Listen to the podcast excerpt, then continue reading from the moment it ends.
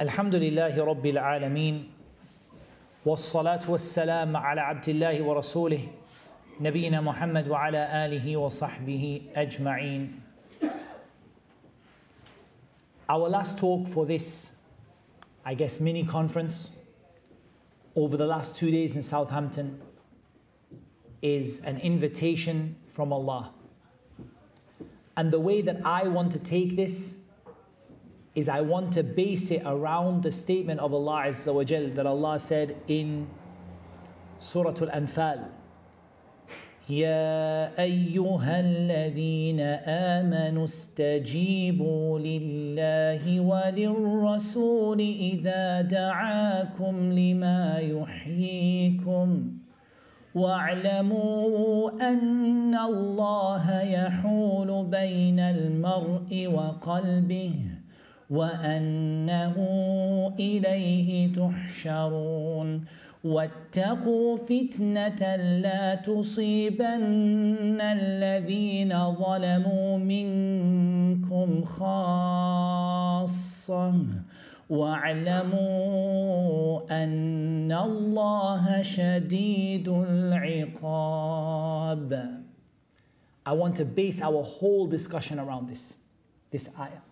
Because this title, it was given, it was a very interesting title. And I remember I said to the organizer, I said, What did you mean by this title? An invitation from Allah. And we spoke about some weak hadith on the topic, and we spoke about, but for me, the invitation, the greatest invitation from Allah is this invitation in Surah Al Anfal. O you who believe, answer Allah and His Messenger when they invite you to what gives you life. Istajibu lillah. Answer Allah's invitation.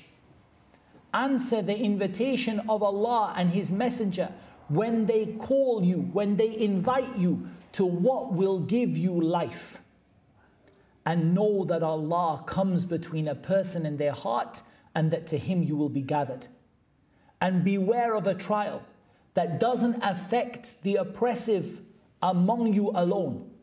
And know that Allah is severe in iqab, His punishment is severe. This is between ayah number 24 and 25 in Surah Al Anfal. Wallahi, this, this ayah contains more than we can talk about in this time, wallahi. But I just want to highlight some points. Istajibu lillah. You are commanded that Allah is going to call you to certain things. Allah calls you to worship Him alone. Allah calls you to prayer. Allah Azza wa Jal calls you to fast. Allah subhanahu wa ta'ala calls you to make hajj. Allah calls you to things. You now have a choice. Either you answer Allah's call or either you refuse. فَمَنْ شَاءَ فَلْيُؤْمِنْ وَمَنْ شَاءَ فَلْيَكْفُرْ Whoever wants to believe, let them believe. And whoever wants to disbelieve, it's their choice if they disbelieve. Allah invites you. Allah doesn't force you. Allah Azza wa Jal doesn't compel you that you should pray. Allah Azza wa Jal doesn't drag you by your faces or by your tongues or by your limbs and force you to perform the Hajj or doesn't force you to learn beneficial knowledge in this religion. But Allah Azza wa Jal calls you. إِذَا دَعَاكُمْ And everything that Allah calls you to is what brings you life. And this reminds me of the statement of Allah Azza wa Jal, أَوَمَنْ كَانَ مَيْتًا فَأَحْيَيْنَاهُ وَجَعَلْنَا لَهُ نُورًا يَمْشِي بِهِ فِي النَّاسِ كَمَنْ مَثَلُهُ فِي الظُّلُمَاتِ لَيْسَ بِخَارِجٍ مِنْهَا كَذَلِكَ زُيِّنَ لِلْكَافِرِينَ مَا كَانُوا يَعْمَلُونَ Surah Al-An'am, ayah number 122. What about the one who was dead? And we gave him life, and we made for him a light by which he walks among the people is that person like the one who is in the darkness, who is never going to get out of it? And in this way, we make it, we make it pleasing to the disbelievers what they used to do. So Allah Azza wa tells us about some people who used to be dead, and Allah gave them life, and Allah made for them a light. And the best of what is said about this light is that this light is Nurul Ilm.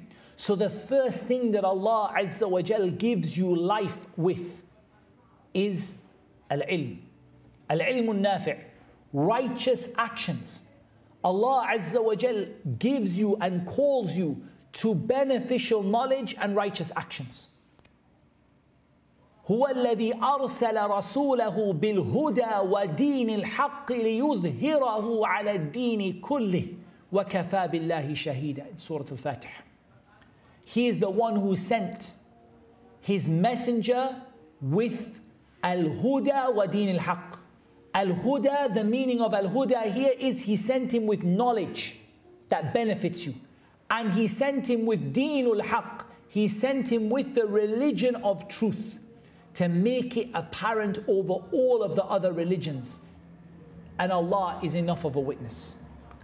So Allah and His Messenger, the first thing that they call you to is al-ilm al-nafi' wal-amal al-salih. They call you to beneficial knowledge and righteous action. And this beneficial knowledge, it is what makes you alive after you were dead. أَوَ مَنْ كَانَ مَيْتًا فَأَحْيَيْنَاهُ What about the one who was dead and this dead person, we brought them back to life. أو من كان ميتا بالجهل والكفر The person who was dead because of disbelief or they were dead because of their ignorance and Allah gave them life and the life that Allah Azza wa Jal gave them is He gave them beneficial knowledge and righteous action. And that beneficial knowledge and righteous action, it brought them back to life after they were dead. Allah calls you to learn your religion. وَقُلْ رَبِّ زِدْنِي عِلْمًا Say, my Lord, increase me in knowledge. Allah calls you to learn your religion and Allah calls you to practice it. And that's what the Messenger وسلم, came with in summary. What did he come with? What did he come with?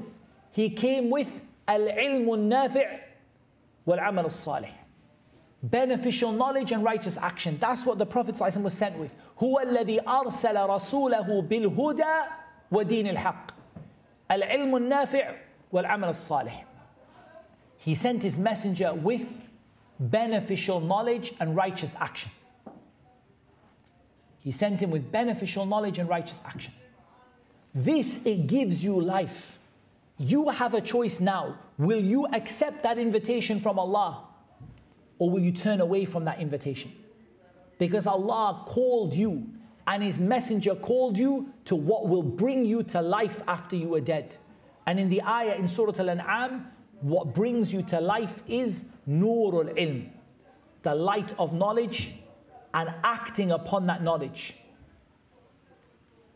And if you choose to turn away, وَعَلَمُوا أَنَّ اللَّهَ يَحُولُ بَيْنَ الْمَرْءِ وَقَلْبِهِ that Allah Azza wa Jal comes between a person and their heart. Allah subhanahu wa ta'ala can divert your heart away from that guidance, away from that knowledge, away from that righteous action into ash-shubuhat wa shahawat. Allah called you to what? Al-ilm al-nafi' wal-amal al-salih. Beneficial knowledge and righteous action. What is the opposite of beneficial knowledge? In this sense that Allah Azza wa Jal turns your heart to ash-shubuhat and the knowledge that harms you and doesn't benefit you. And confusion and doubts and misconceptions, shukuk, shubuhat. The person becomes hayran. They don't know, they're confused about things. They don't have good knowledge of their religion. So Allah comes between their heart and Allah fills their heart with shukuk, with doubts. And Allah fills their heart with shubuhat, with confusion and misconceptions. And Allah subhanahu wa ta'ala makes them confused in their religion because they didn't answer Allah's call. They didn't answer their invitation from Allah. And the Messenger sallallahu alaihi wasallam called them. And what Allah and His Messenger called to sallallahu alaihi wasallam is righteous action. And if a person doesn't answer the call of Allah with regard to that righteous action, what does Allah do? Allah comes between them and their heart. So He fills their heart with al hawa, with desires, and He fills their heart with a shahawat, cravings. And Allah Azza wa Jal makes them someone who follows the evil of their soul.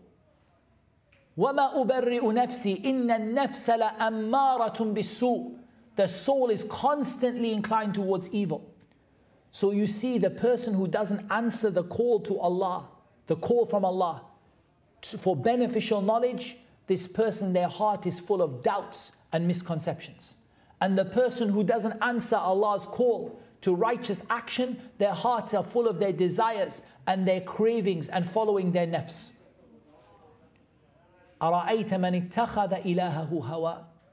Do you see the one that Allah, and do you see the one who took, do you see the one who took their desires as their God?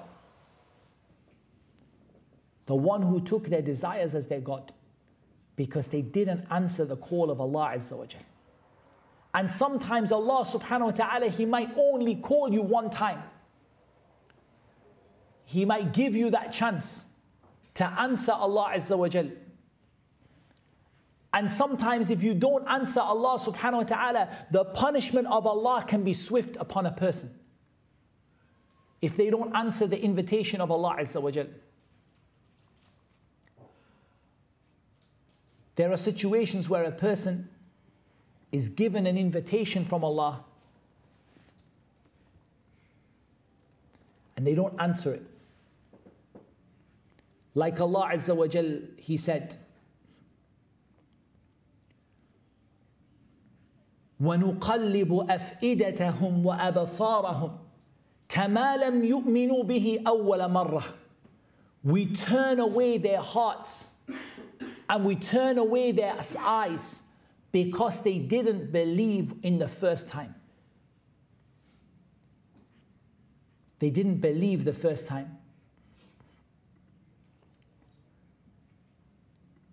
And Allah leaves them وَنَذَرُهُمْ فِي طُغْيَانِهِمْ يَعْمَهُونَ And we leave them in their oppression to wander blindly. This is the consequence of not answering the invitation that Allah Azza wa Jal invites you to.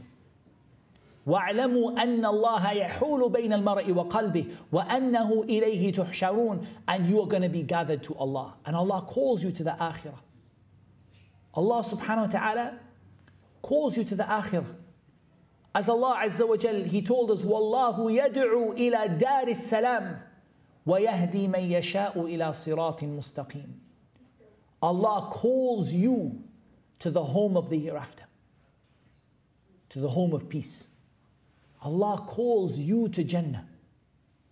And Allah guides who He wants to a straight path. So Allah calls you to the Sirat al Mustaqim. Allah Azza wa Jal calls you to the Sirat al Mustaqim.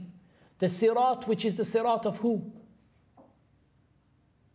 فأولئك مع الذين أنعم الله عليهم من النبيين والصديقين والشهداء والصالحين وحسن أولئك رفيقا.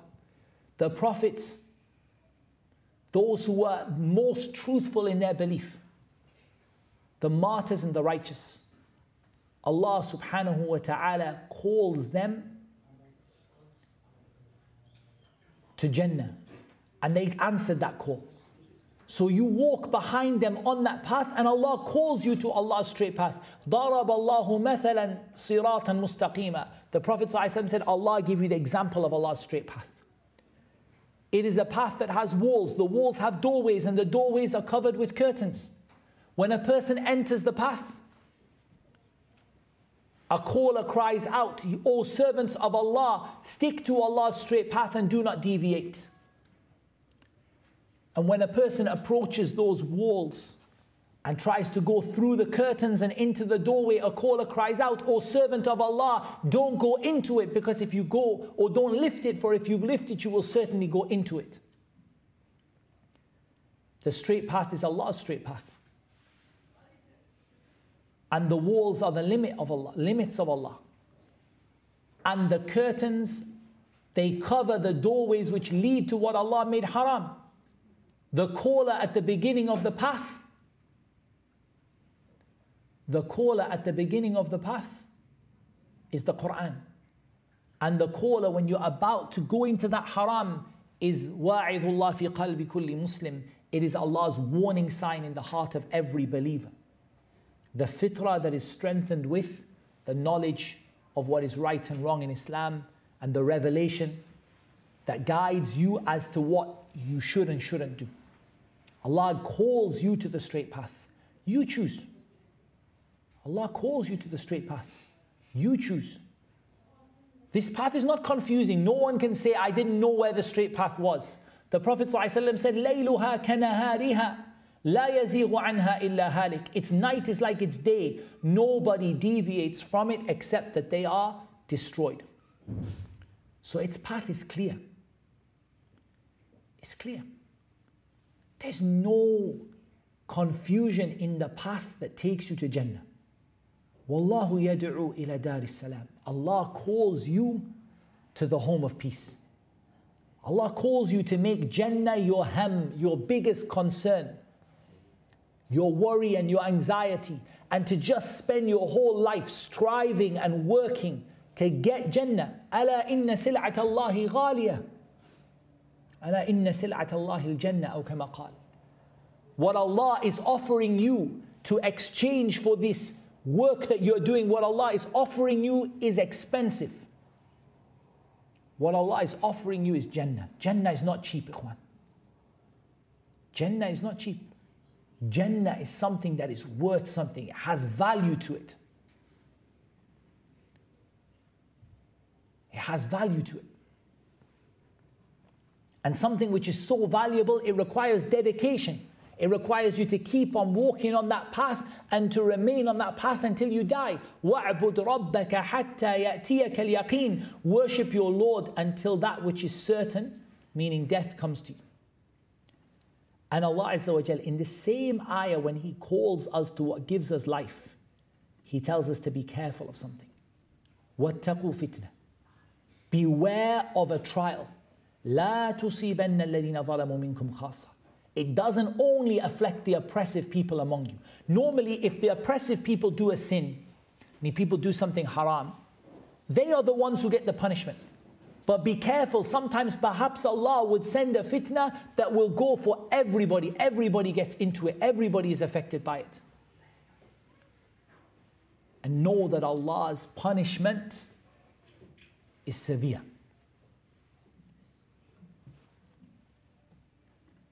What are some of the things that Allah subhanahu wa ta'ala invited us to? We talked about being invited to the straight path. In reality, when Allah tells us to, that He invites us to that which gives us life, some of the scholars they brought specific answers to it. Some of them said, لما يحييكم أي يدعوكم إلى الجهاد.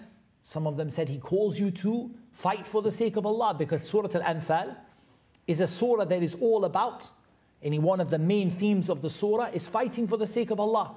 So they said that this ayah, in context of the ayat, it came like that. Others they said, Allah subhanahu wa ta'ala uh, invites you to everything which gives you life in this world and the next. Because there are two types of life, right? There is hayatul abdan and hayatul qulub. The life of the body and there is the life of the heart. There's the life of the body and there is the life of the heart. And Allah calls you to what will give your heart life, and Allah calls you to what will give your body life. And from this point of view, some of them said, any al-jihad fi sabilillah and other specific things that Allah calls a person to. But in reality, Allah subhanahu wa ta'ala calls you to many, many, many things. And from this, I want to take something important. Everything that Allah commands you with, it will bring you a happy and successful life in this world and the hereafter.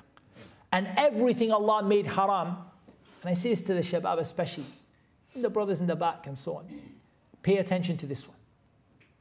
Allah subhanahu wa ta'ala, everything Allah made haram is something that's going to cause you misery in this life and the next.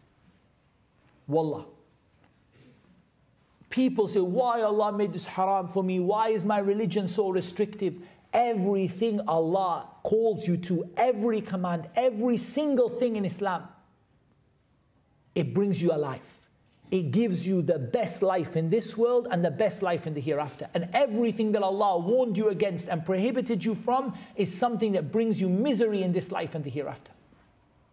Allah is Arhamur Rahimin. Allah didn't make our religion hard. يريد الله بكم اليسر ولا يريد بكم العسر. Allah wants your religion to be easy. He doesn't want to make it hard for you. So everything that came haram, everything Allah Azza wa Jal made haram, He made it haram because it's bad for you. Because it's going to kill you. Either it's going to kill your heart, or it's going to kill your body, or it's going to kill your dunya, or it's going to kill your akhirah. That's why Allah made it haram. And everything that Allah calls you to, it brings you happiness and it brings you a proper, a good life. It brings you a good life and a happy life. فَلَنُحْيَنَّهُ حَيَاةً طَيِّبَةً. We will certainly make him live the best life in this world and in the next. And what Allah made haram, وَمَنْ أَعْرَضَ عَنْ ذِكْرِ فَإِنَّ لَهُ مَعِيشَةً ضَنْكًا وَنَحْشُرُهُ يَوْمَ الْقِيَامَةِ أَعْمَى. قال ربي لما حشرتني أعمى وقد كنت بصيرا. قال كذلك أتتك قال كذلك أتتك آياتنا فنسيتها وكذلك اليوم تنسى. Whoever turns away from my remembrance is going to live a really restricted, depressed, and miserable life. In this world, in the grave, and in the akhirah. And we're going to raise him Yom al Qiyamah blind. He will say, My Lord, why did you raise me blind when I used to be able to see? He will say, This is how my ayat came to you. You ignored them. You forgot about what you were told. I called you. I called you to what was going to bring you life and what was going to bring you sight. But when you turned around from my ayat and you walked away, I made you blind. وَكَذَلِكَ الْيَوْمَ تُنْسَى And today you'll be forgotten. So we need to understand the consequences of not answering Allah's invitation is misery in this dunya and misery in the grave and misery yawm al-qiyamah. And the consequences of answering Allah's invitation is happiness in this dunya. Does it mean that you're going to become multimillionaire and you're going to live in the number of houses and drive fast cars and you know live the most? Doesn't mean. But you will have the, what they call sa'adatul qalb, the happiness of the heart. Some of the early generations, they said, if the royal families, the kings, if they knew what we had, the happiness that we had in ourselves, they would have fought us with their swords to get this happiness. And to get that relaxation and that feeling. أَلَا بِذِكْرِ اللَّهِ تَطْمَئِنُّ الْقُلُوبِ And some of them, they used to crave just to I wish I could just feel the happiness that I see from the students who sit in the masjid and they learn the, the words of the hadith of the Prophet. ﷺ. the, the way that they feel when they're learning that religion, I wish I could feel that happiness. And some of the khulafa, they used to say this. They used to say, I experienced every happiness in my life, except the happiness of sitting in the gathering of the hadith when the people mentioned the hadith of the Prophet. So a person needs to understand what Allah Azza calls you to brings you happiness in this life. It brings you happiness in your grave and it brings you happiness in your akhirah. Allah calls you to believe in Him. And the Messenger sallallahu alayhi wasallam calls you. As Allah said, وَمَا لَكُمْ لَا تُؤْمِنُونَ بِاللَّهِ وَالرَّسُولُ يَدْعُوكُمْ لِتُؤْمِنُوا بِرَبِّكُمْ وَمَا لَكُمْ لَا تُؤْمِنُونَ بِاللَّهِ Why don't you believe in Allah? while the messenger calls you to believe in your Lord. This is now istajibu lillahi wa rasul. Answer Allah and answer His messenger. The messenger calls you to believe in your Lord. وَقَدْ أَخَذَ مِيثَاقَكُمْ And He took a promise from you. In kuntum mu'minin, if you're really believers. I want you to think about how the messenger called you to believe in your Lord the hadith of Mu'adh ibn Jabal, when the Prophet ﷺ sent him to Yemen, إنك تقدم على قوم على قوم أهل الكتاب or أهل كتاب فليكن أول ما تدعوهم إليه عبادة الله The Prophet ﷺ, he said, O Mu'adh, you're going to a people of the book. So let the first thing that you call them to be the worship of Allah. In some narrations, and you wahidullah, the tawheed of Allah. In some narrations, shahadata an la ilaha illallah. What do those three narrations tell us, by the way? Three narrations, the same hadith. One of them says, ibadatullah, worshipping Allah. One of them says, and yuwahidullah, the tawheed of Allah. One of them says, shahadata an la ilaha illallah. The shahada. It tells us that these three all mean the same thing. La ilaha illallah, la ma'buda bihaqqin illallah. Nobody deserves to be worshipped except Allah. Ibadatullah. Shahada to an la ilaha illallah. Worshipping Allah wa Jal alone. And the tawheed of Allah. And that this shahada is a shahada of a tawheed the oneness of Allah subhanahu wa ta'ala. This is the first thing the messenger called you to. Because he said to Mu'adh, you're going to go as a da'iyah now, Mu'adh. You're going to Yemen to give da'wah. You're going to give an invitation to the people. The first thing we invite everyone to, and yuwahidullah. Let them make the tawheed of Allah. That they worship Allah alone and they don't make any partner with Him. This is the first thing that Allah and His Messenger called you to. When Nuh came to his people, what did he say? Allah to worship Allah. And what do you do? وَأَطِيعُونَ and obey me. You were called to worship Allah Azza wa Jal. يا قوم اعبدوا الله ما لكم من إله غيره My people worship Allah, you don't have any partner, anyone worthy of worship except Him. No one deserves to be worshipped except Him.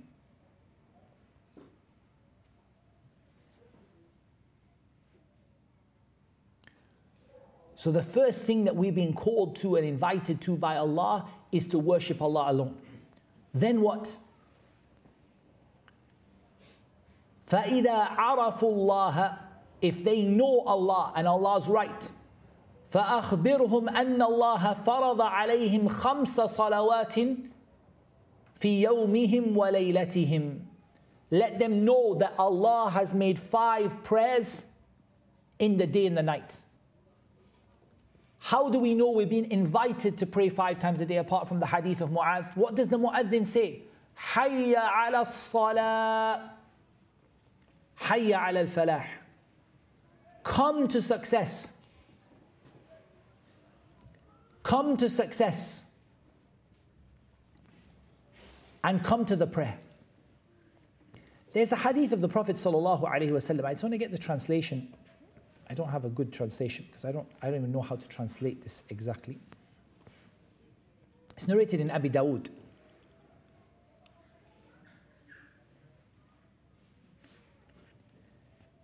Uh, it's narrated in the Sunan of Abi Dawood.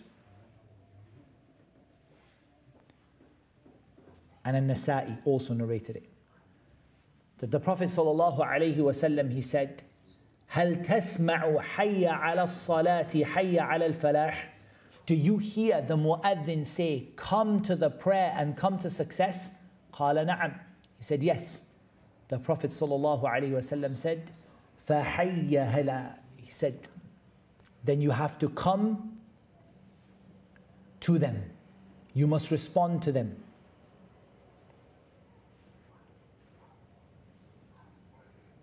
you must respond to them. Do you hear the call, Hayya ala salati, Hayya ala falah? Then you must answer that record. then you must answer that call that you are called to. Allah and His Messenger call you to the prayer. The prayer is what gives you life. After La ilaha illallah, Muhammad Rasulullah sallallahu alayhi wa sallam. Tayyib, once you've done that, فإذا فعلوا فأخبرهم أن الله قد فرض عليهم زكاة تؤخذ من أغنيائهم فترد على فقرائهم. Tell them that Allah has given them a zakat they have to pay. it's taken from the wealthy and given to their poor people, and from their rich people and given to their poor people. فإذا أطاعوا بها فخذ منهم وتوقع كرائم أموالهم And if they obey you in this, then take their zakah and don't take the very best of what they have. And the, the zakah collector doesn't take the best or the worst. But here's a beautiful description of what you're called to. And in Mu'adh is sent, the first thing tell people, Tawheed. If they listen to this and they know what they're doing in this, then tell them five daily prayers. If they listen to this and they obey you in this, then tell them to perform the to perform the zakah. Allah calls you to safety from punishment. In this beautiful story, Allah tells us in Surah Ghafir about the man from the people of Fir'aun who concealed his iman. And he says, Ya qawmi mali ad'ukum ila najah wa tad'unani ila nar تدعونني لأكفر بالله وأشرك بما ليس لي به علم وأنا أدعوكم إلى العزيز الغفار. لا جرم أن ما تدعونني إليه ليس له دعوة في الدنيا ولا في الآخرة وأن مردنا إلى الله وأن المسرفين هم أصحاب النار. فستذكرون ما أقول لكم وأفوض أمري إلى الله إن الله بصير بالعباد. My people, what is the matter that I call you to safety? Safety from Allah's punishment. And you call me to the hellfire. You call me to make a partner with Allah and disbelieve in Him. And make you call me to disbelieve in Allah and make a partner with Him in what there, there is no knowledge of. And I call you to Al Aziz Al Ghaffar, to the Almighty, the one who forgives always forgives. There is no doubt that what you call me to, it has no da'wah in this world or the hereafter.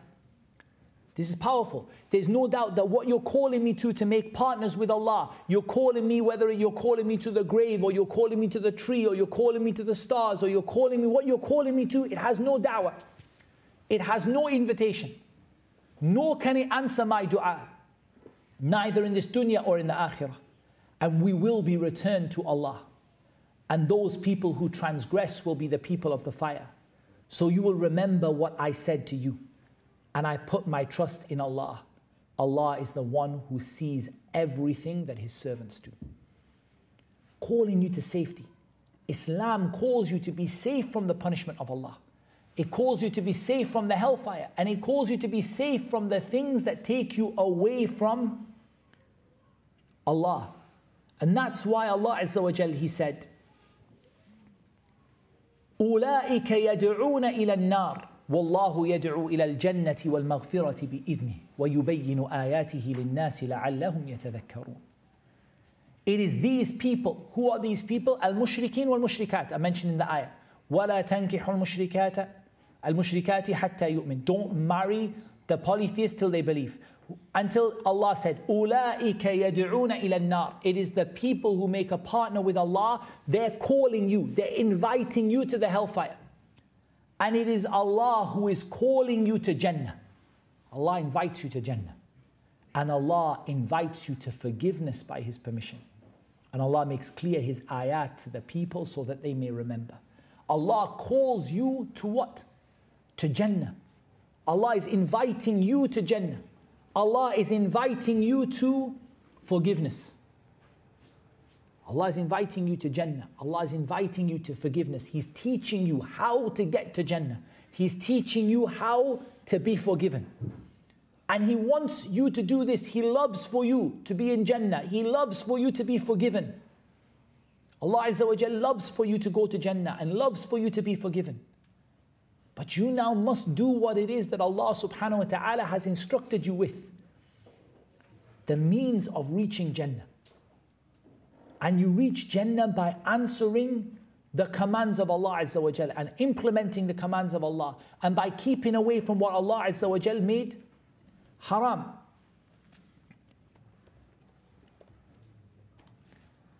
And Allah subhanahu wa ta'ala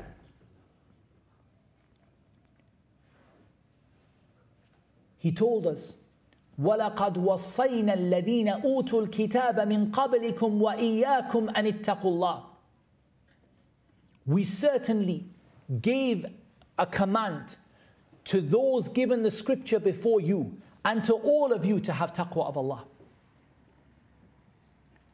Allah calls you to have taqwa. And what does taqwa mean? It's the same as what we heard in the ayah. ما لي أدعوكم إلى النجاة وتدعونني إلى النار What is the matter that I call you to be safe? To be safe from Allah's anger, to be safe from Allah's punishment, to be safe from the hellfire. That is a taqwa. To shield yourself from Allah's anger, Allah's curse, Allah's punishment, and the hellfire. How do you shield yourself from it?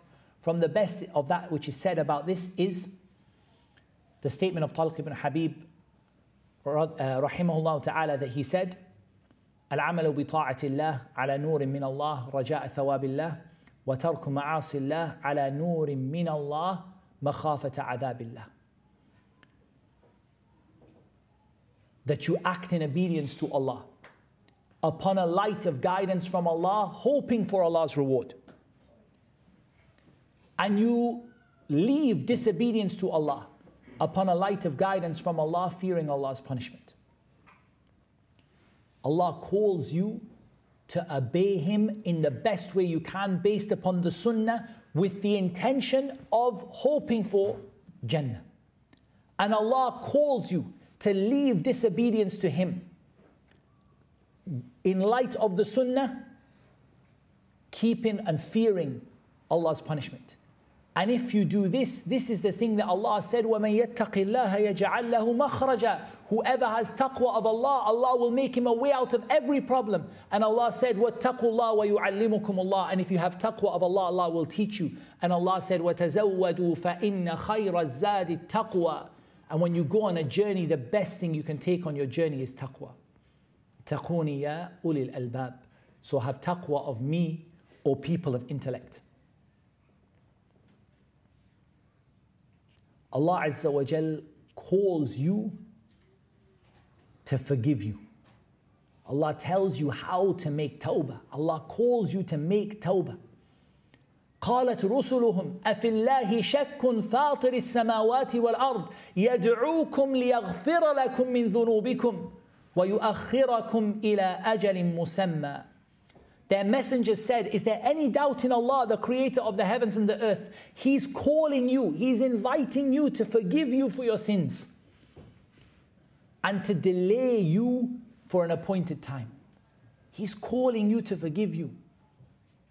Allah Azza wa Jal says in the hadith Qudusi, the hadith which the Prophet narrates from him, فَاسْتَغْفِرُونِ فَاسْتَغْفِرُونِ أَغْفِرْ لَكُمْ Ask my forgiveness and I will forgive you.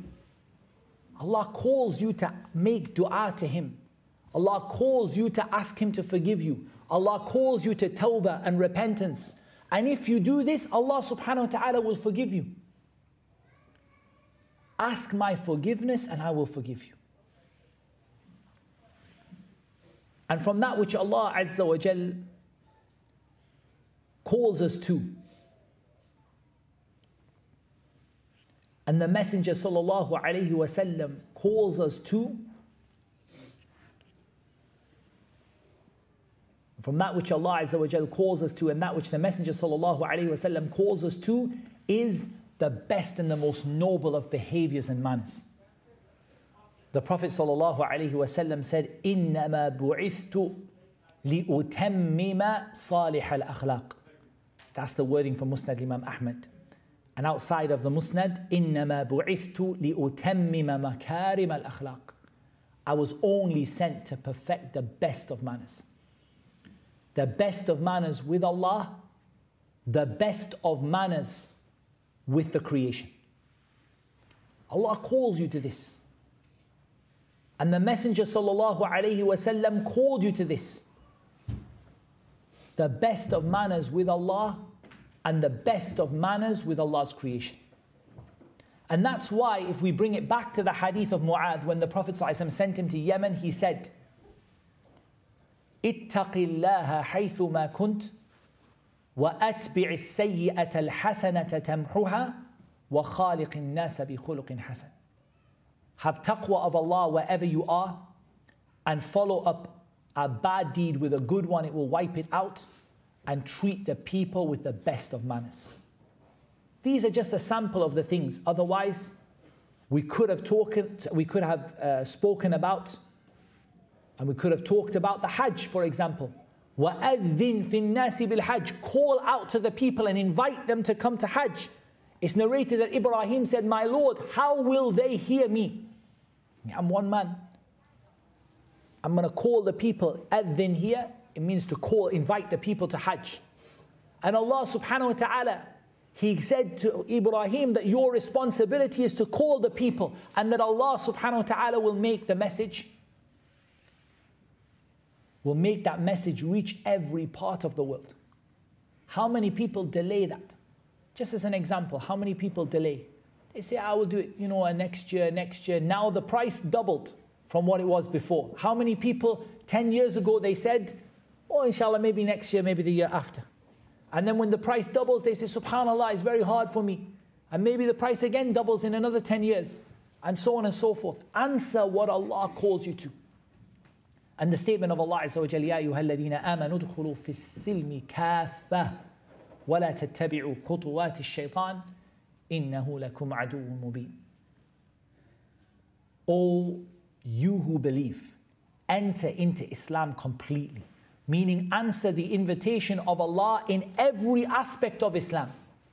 And don't follow the footsteps of the shaitan. Because what does the shaitan call you to? The shaitan calls you to al-fahsha, immorality. The shaitan calls you to evil. The shaitan calls you وَأَن تَقُولُوا عَلَى اللَّهِ مَا لَا تَعْلَمُونَ to say about Allah what you don't know. The shaitan calls you to the other paths.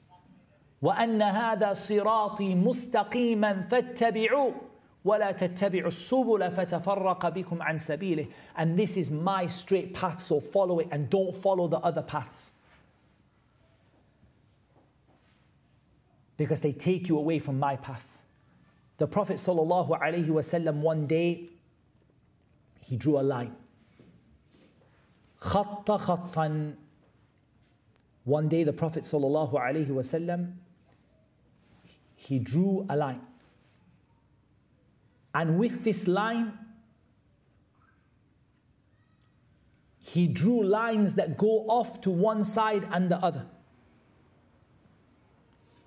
He said, أَتَدْرُونَ مَا هَذَا He said, Do you know what this is? And he drew lines to his left and lines to his right. Do you know what this is? He said, Hada sabilullah. This is Allah's straight path. And these lines that go off, وأن هذا صراطي مستقيما فاتبعوا ولا تتبعوا السبل فتفرق بكم عن سبيله. In some of the narrations he said, هذه سبل. These paths to the left and right, على كل سبيل منها شيطان يدعو إليه. on every corner of that path is a shaitan that is inviting you to take a path other than the straight path. A path that is not the path of the prophets, nor is the path of the people who are truthful in their belief, nor is it the path of the righteous, nor is it the path of the martyrs, but the path of the shayateen that take you away from Allah's path. On every corner of the straight path, every way, every path that goes away from Allah's straight path, there is شيطان يدعو إليه الشيطان who says come on this way فعليكم بسنتي وسنة الخلفاء الراشدين المهديين stick to my sunnah and the sunnah of the خلفاء الراشدين المهديين عضوا عليها بالنواجد bite onto it with your molar teeth وإياكم ومحدثات الأمور and keep away from anything which is newly invented in this religion فإن كل محدثة بدعة وَكُلَّ بِدْعَةٍ ضَلَالَةٍ For every, or he said, in, in this one he said, فَإِنَّ كُلَّ مُحْدَثَةٍ بِدْعَةٍ every newly invented practice is an innovation, and every innovation in this religion is misguidance. But this is just a brief description of what Allah Azza wa calls you to and what His Messenger sallallahu alaihi wasallam called you to and some of the points that are related to that.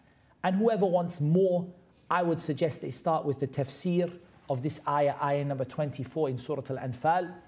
يا أيها الذين آمنوا استجيبوا لله وللرسول إذا دعاكم لما يحييكم O you who believe, answer the call of Allah and His Messenger when they invite you to that which gives you, which gives you life. I think now, inshallah ta'ala, it's a good idea for us to have our Q&A session, bi'idhnillahi ta'ala. And uh, I don't really have a way to get Q&A from YouTube. I don't usually allow comments, although they might be accidentally switched on sometimes. But comments, to be honest with you, I gave up on comments on YouTube because, wallahi, like it's full of either jahalun murakkab, compound ignorance of people just being, you know, insulting you or just being foolish. Or it's full of people who are just interested in what you're wearing. Oh, he's got a new hat today. I don't know where he got it from. I'm telling you about Jannah, you're worried about what I'm wearing on my head. Hadakum Allah. May Allah guide us all. Wallah, it's very sad. I give up completely on YouTube comments even though people do ask beneficial questions, but it's just finding it in the sea of just rubbish. Either people, so I noticed, well, I think he's put a pound of weight on. Are you watching my weight more than I am? or oh, Ustad's got a little mark on his head. I don't know where. I heard that it came from the.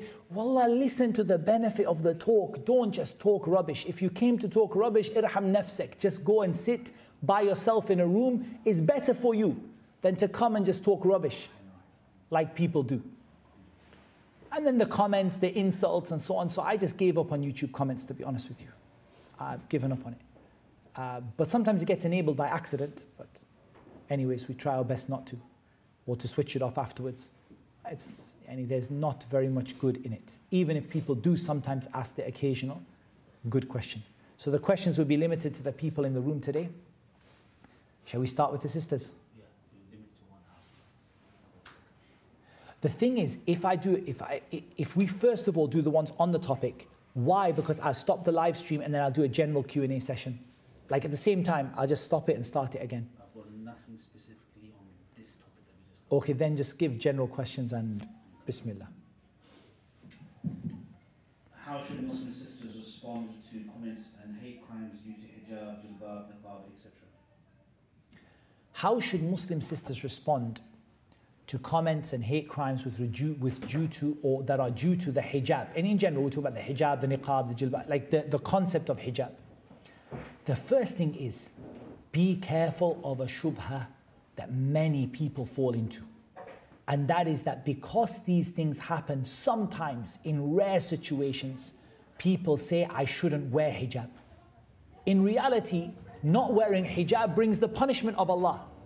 As for wearing it, if it brings some other from time to time from some of the people, some negative comments, or some people might shout or might point or might even cause you some physical harm, that is nothing in comparison to what Allah subhanahu wa ta'ala might do to a person who disobeys Him.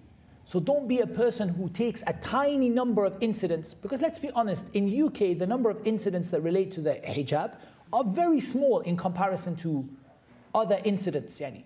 If you look at the number of times people get their, you know, bag snatched or their, you know, wallet stolen or something in comparison to the number of people who get something happen to them because they wear the hijab, it's very, very small. But it does happen.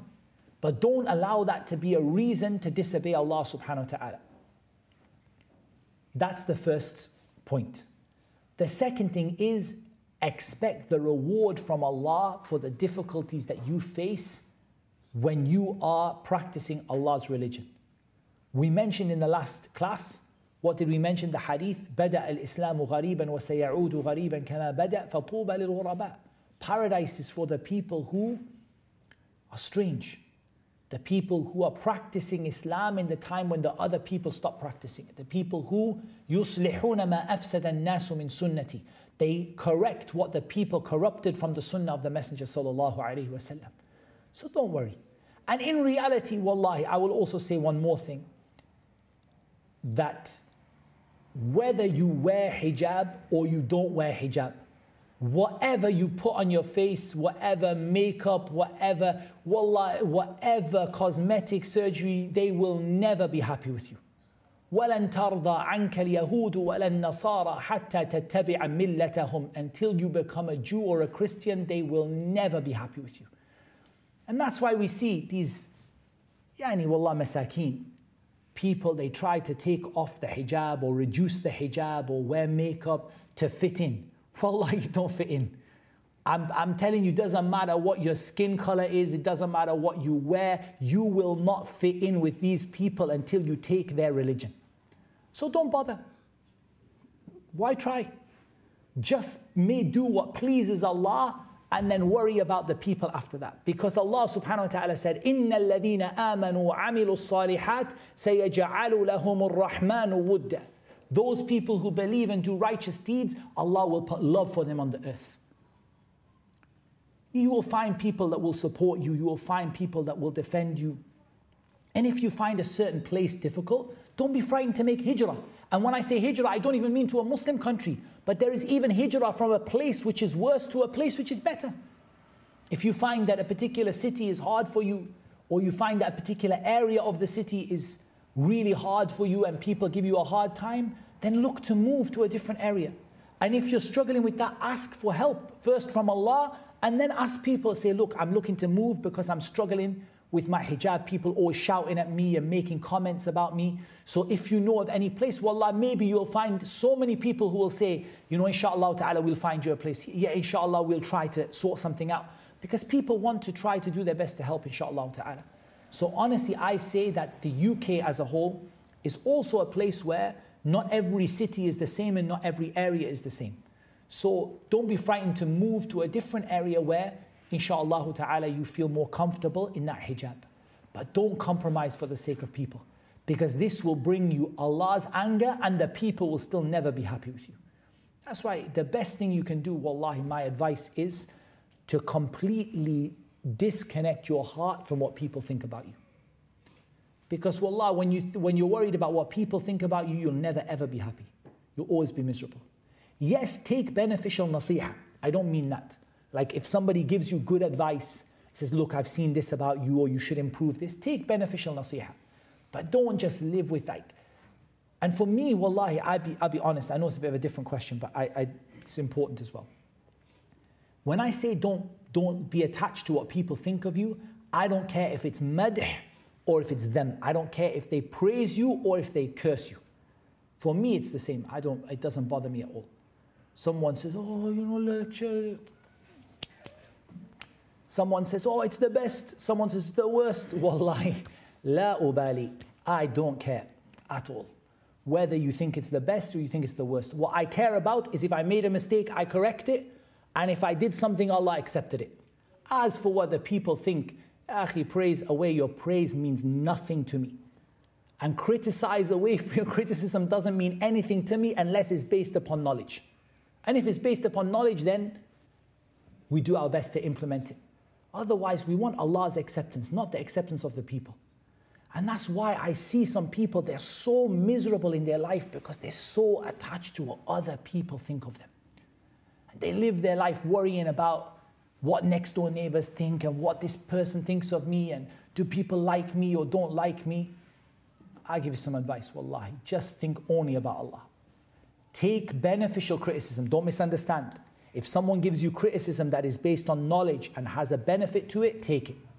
But otherwise, wallahi, the people, their judgments about you don't count for anything. No. And Allah knows best. You got another question? Okay, for the brothers. Ah, but the brothers had a lot of questions. If the sisters have more, keep going. Is coming to the mosque for lessons, lectures, an appropriate reason for a sister to leave the home? A sister can leave the home to come to a lecture, but she needs to have certain conditions. The first condition is that she can leave the home in a way that is obedience to Allah and not disobedience. So the way she wears, the way she dresses, the way she behaves. The second condition is that she doesn't put herself in danger in doing so. Like she doesn't put herself in some danger. For example, there are some times it's not safe. For example, she came in the middle of the night to class at after Isha or something and the area is not safe. No, so she has to be safe and she has to leave the home in a way that is pleasing to Allah and she has to have the permission of her guardian. Uh, in general, I mean, there might be some issues in that, but in general, she has to have the permission of her guardian and the one that's responsible for her. And if she fulfills that, then there's no harm. And if she can catch the lecture at home, also there is no harm. Yani the matter is up to her to, ch- to talk to her guardian and her, for example, husband or father, to discuss about what is best in the situation that she's in. Reckon there is no harm in her coming to the masjid if she wants to come to seek beneficial knowledge. The Prophet said, لا تمنعوا نساءكم المساجد. Don't stop your women from going to the masjid. وبيوتهن خير لهن. And their houses are better for them.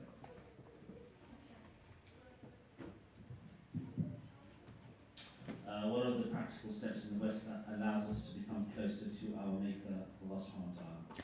Practical steps to get closer to Allah. Wallahi, I, there are so many things a person can say, but I'm just going to highlight a few. The first one is seeking beneficial knowledge. I keep saying it, it's like every time I switch your videos on Muhammad TV, I just hear you keep on saying about seeking beneficial knowledge. Wallahi, there is no way to get closer to Allah than by seeking beneficial knowledge and righteous action. In terms of righteous action, Allah subhanahu wa ta'ala divided it into two in the hadith, Man adali waliyan faqad adhantuhu bil harb.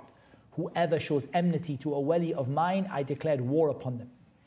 The first thing is the fara'id, the obligatory deeds. وما تقرب إلي عبدي بشيء أحب إلي مما افترضت عليه my servant never came close to me with something more beloved than what I made obligatory for them. So you start with the obligatory. What is the obligatory? The obligatory is two types. The obligatory is two types. The first type of what is obligatory is what it's obligatory to do. And we call that the wajibat and the fara'id. What about the things that it's obligatory to leave? We call that the muharramat. Any the things that Allah made haram. So you start by doing what Allah told you to do and keeping away from what Allah told you to be haram. And then you build upon it bin nawafil. You build upon it with the voluntary deeds. ولا يزال عبدي يتقرب إلي بالنوافل حتى أحبه. My servant keeps on doing voluntary deeds until I love him. So, getting close to Allah with beneficial knowledge and righteous action. Righteous action is two things. Start with what Allah made obligatory, which means doing what you have to and leaving what is haram, and then build upon it in the voluntary deeds. Does that mean you do everything that Allah made obligatory? It doesn't work like that. But in each area of your ibadah, in each area of your life, you try to look at look, am I doing my five daily prayers? Yes. Am I missing them? No. Am I delaying them? No. Okay, now let's work on my sunnah prayers. Am I giving my obligatory zakah? Yes. Am I missing it? No. Am I delaying it past its time? No. Okay, now I'm going to work on voluntary charity and so on like that in each aspect of your of your life type. So we said beneficial uh, knowledge and righteous action which is based upon the fara'id and the nawafil, the obligatory deeds and the voluntary deeds. Specifically certain things that bring you near to Allah, one of the I'm going to bring you three more. Number one, reciting the Quran. Reciting the Quran and thinking about it and pondering over it is one of the things that brings you very close to Allah. Make yourself a wird. And this is my advice to myself. Uh, nasiha li nafsi. I'm advising myself first and then I'm advising the other people. The first thing I'm advising you is make yourself a wird of the Quran, a piece of the Quran. Every day I re- read this piece of the Quran. For example, I'm going to divide the Quran. Ammat Salaf, the majority of the Salaf, they finish the Quran every 10 days outside of Ramadan. In most people, the average Muslim in the early generations, they finish the Quran every 10 days outside of Ramadan. If every month, no problem. But you finish, for example, every month means one juz every single day you finish it, and the next day and the next day, and you go back again. If you're memorizing the Quran, one juz is not enough. Uh, you cannot, you cannot survive with one juz. You cannot keep the Quran in your head. You need probably at least two, if not three juz a day if you memorize the whole Quran to keep it in your mind. You have to have a wird of two to three juz every day. Thinking about the Quran. أفلا يتدبرون القرآن Why don't they reflect and think about the Quran? The second thing I'm going to give you is I'm going to give you getting close to Allah by fighting against yourself. Mujahadatun nafs. We all have things we do wrong, like certain things. For example, someone has a bad habit of using bad language. And it's just a bad habit. It just it comes out, it's a bad habit. So they strive against themselves and they bite their tongue and they try not to do it until they get rid of this habit. This is one of the things that makes you very close to Allah. And the third one I'm going to mention is helping other people. Whenever you find that you're struggling in your life, remember what the Prophet said Wallahu fi awni al-abd ma kana al-abdu fi awni akhi. Allah will help you as much as you help other people. So do your best to help other people and Allah Azza wa Jal will help you. Wallah.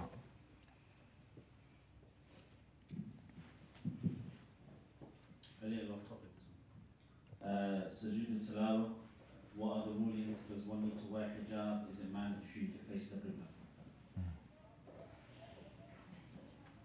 We come back to it inshallah. The uh, rulings of sujood tilawa, we will come back. We will answer it inshallah, but I'll, I'll come back to it because I'm afraid I will not remember. Okay. Go on, go and give me that one. And then I'll, I'll answer the sujood tilawa one at the end, inshallah. Uh, what is your advice for me and my family as I'm invited to a wedding of a close family member's maternal aunt's family? The family who invited us not practicing and are Barelvi.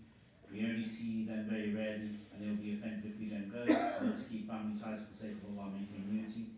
I'm uns- unsure whether they will use music or whether they will have any evils or if segregation will be sufficient, so I will go fully covered. I've told them I don't feel comfortable with the music.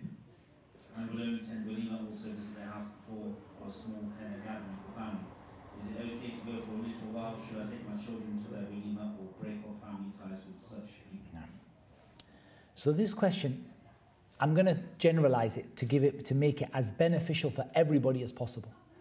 Is about going to a wedding or the associated functions of a wedding the night before, the night after, all this different, the, the different parts of the wedding, the walima, the nikah, all that stuff. When the people, either their aqidah is wrong, so they have wrong belief about Allah and about Islam, or they're not practicing Islam properly. So in reality, we must keep ties with our relatives.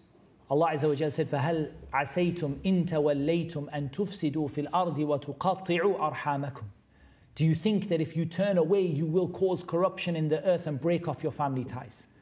And how will these people come from this false aqidah to the sunnah if it's not through Allah and then through people calling them to the correct belief? At the same time, you cannot support and aid someone in something that is wrong. Allah Azza wa Jal said, وَتَعَاوَنُوا عَلَى الْبِرِّ وَالتَّقْوَى وَلَا تَعَاوَنُوا عَلَى الْإِثْمِ وَالْعُدْوَانِ Cooperate upon righteousness and upon leaving sin, but don't cooperate in sin and transgression. And Allah subhanahu wa ta'ala commanded us when you hear and إذا سمعتم آيات الله يكفر بها when you hear the ayat of Allah being disbelieved in or you hear people making fun of it فلا تقعدوا معهم حتى يخوضوا في حديث غيره Don't sit with people when they're doing these evils until they go to a different discussion. As for the presence of munkar in a gathering, there are two situations. One is that you can go and reduce that munkar, meaning that when you go out of your haiba, your, you know, your, the, the way they see you, the respect they have for you, yeah, fair enough, we'll turn off the music, fair enough, we will. You know, we'll let you sit separately because they see from you and they want to respect you in that way. So this is good for you to go if you're going to reduce the evil. If you're not going to reduce the evil and it's going to make it worse, look for a way to keep those ties without necessarily being directly involved. So maybe you go, you greet the, the bride, you know, for the sister, she goes, greet the bride, greet the family, give them a salam, make dua for them, ask goodness for them. Uh, but apologize any privately. You don't have to go to everybody and say, I'm not here because but you know, apologize to the person who invited you that, look, you know how I feel about the music and things like that, and the men and women sitting together. But I wouldn't want to miss the chance to come and congratulate you upon your wedding and to ask Allah to bless you in it. And please forgive me that I'm not able to stay. Now, either then they reduce the music and separate the people and whatever for your, uh, you know, out of respect for you, Alhamdulillah. Or anyways, you, you know, you did the, you reduced the harm upon the family. If it's not possible because the event is just full of munkarat, you can't even go inside the hall, then at least go and see them before the wedding or go and see them after. When they'll have little gatherings, the family will get together or before the wedding, go there, greet them, congratulate them. And he say kind words to them, be soft with them and gentle with them, call them to the right thing, and explain to them gently and nicely that you know how I am and you know that it's not right to have these kind of things going on and you know that I'm not in favor of these sort of things. You know that it's Allah made it haram and you know for that reason I'm not going to be able to come. But I don't want to lose this opportunity to keep good ties with you, to come and see you, to congratulate you, bring them a gift, and you give them a gift for the wedding. And all of these things, keep the ties with them, but don't participate in the munkar. However, sometimes you will go to a wedding, especially people who are seen as being knowledgeable or you know people who are practicing, that you'll go to a wedding and they might reduce the munkar for you. And it's not they should reduce it for Allah, but they might, you know, you come in and they say, okay, you know, out of respect, we'll turn the music off, and out of respect, you know, like at least that's something. So the scholars they say in this kind of situation, you should go because you're reducing the evil even if you can't stop it completely. But even if the evil is very, very severe, at least, at least, go and yani, at a different time and offer your congratulations. The same with funeral. Someone's going to do a funeral, they're going to do all kinds of weird stuff and shirkiyat and bid'ah and whatever. And you can't stop it and you can't be a part of it. But at least you can go to the family before the funeral and offer your condolences and you know you can at least make dua for the dead person, Allah forgives them, and so on, and try to make people see the goodness that is in following the sunnah and call them to practicing the sunnah as much as you can. But you have to keep away from these things which are munkar, these things which are evil, and Allah Azza knows best. Okay, the, right, the rulings of uh, sujood tilawa. So the first thing that we understood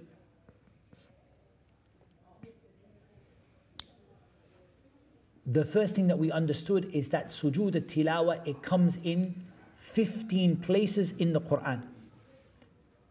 It starts at the end of Surah Al-A'raf and the last place is at the end of Surah Iqra, Iqra bismi rabbika alladhi khalaq. The last one, كلا لا تطعه واسجد واقترب.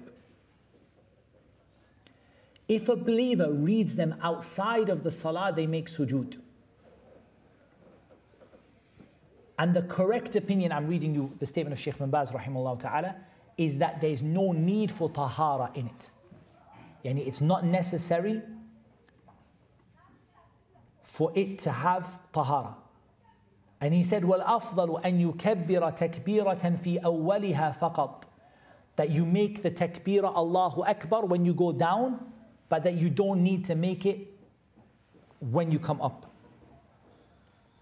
and you say the same thing that you say in the sujood for the salah. Subhana Rabbi al-A'la, Subhana Rabbi al-A'la. And you make dua whatever is easy. And there's no salamu alaykum wa rahmatullah. and the better opinion is that there's no takbirah when you come up from it. There was another part to the question, wasn't there? The issue of hijab.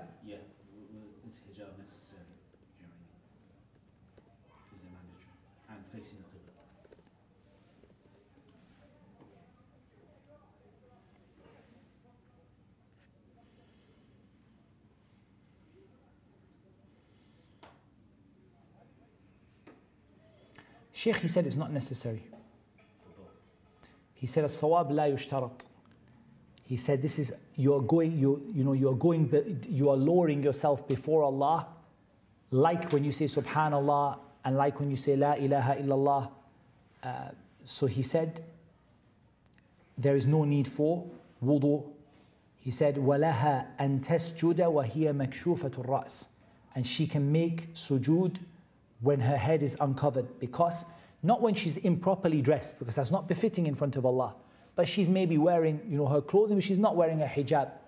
Because this is the, the purpose of it is khudu is lowering yourself uh, before Allah uh, Azza wa Jal. And they asked about the Qibla right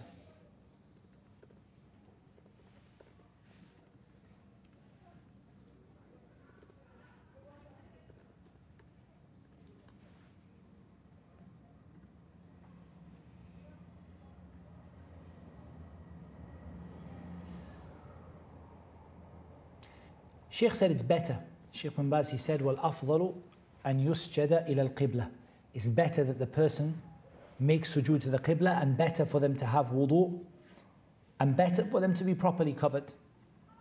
But if the person didn't do that, then it wouldn't be harmful. He said, as for the majority, they said it must be towards the qibla.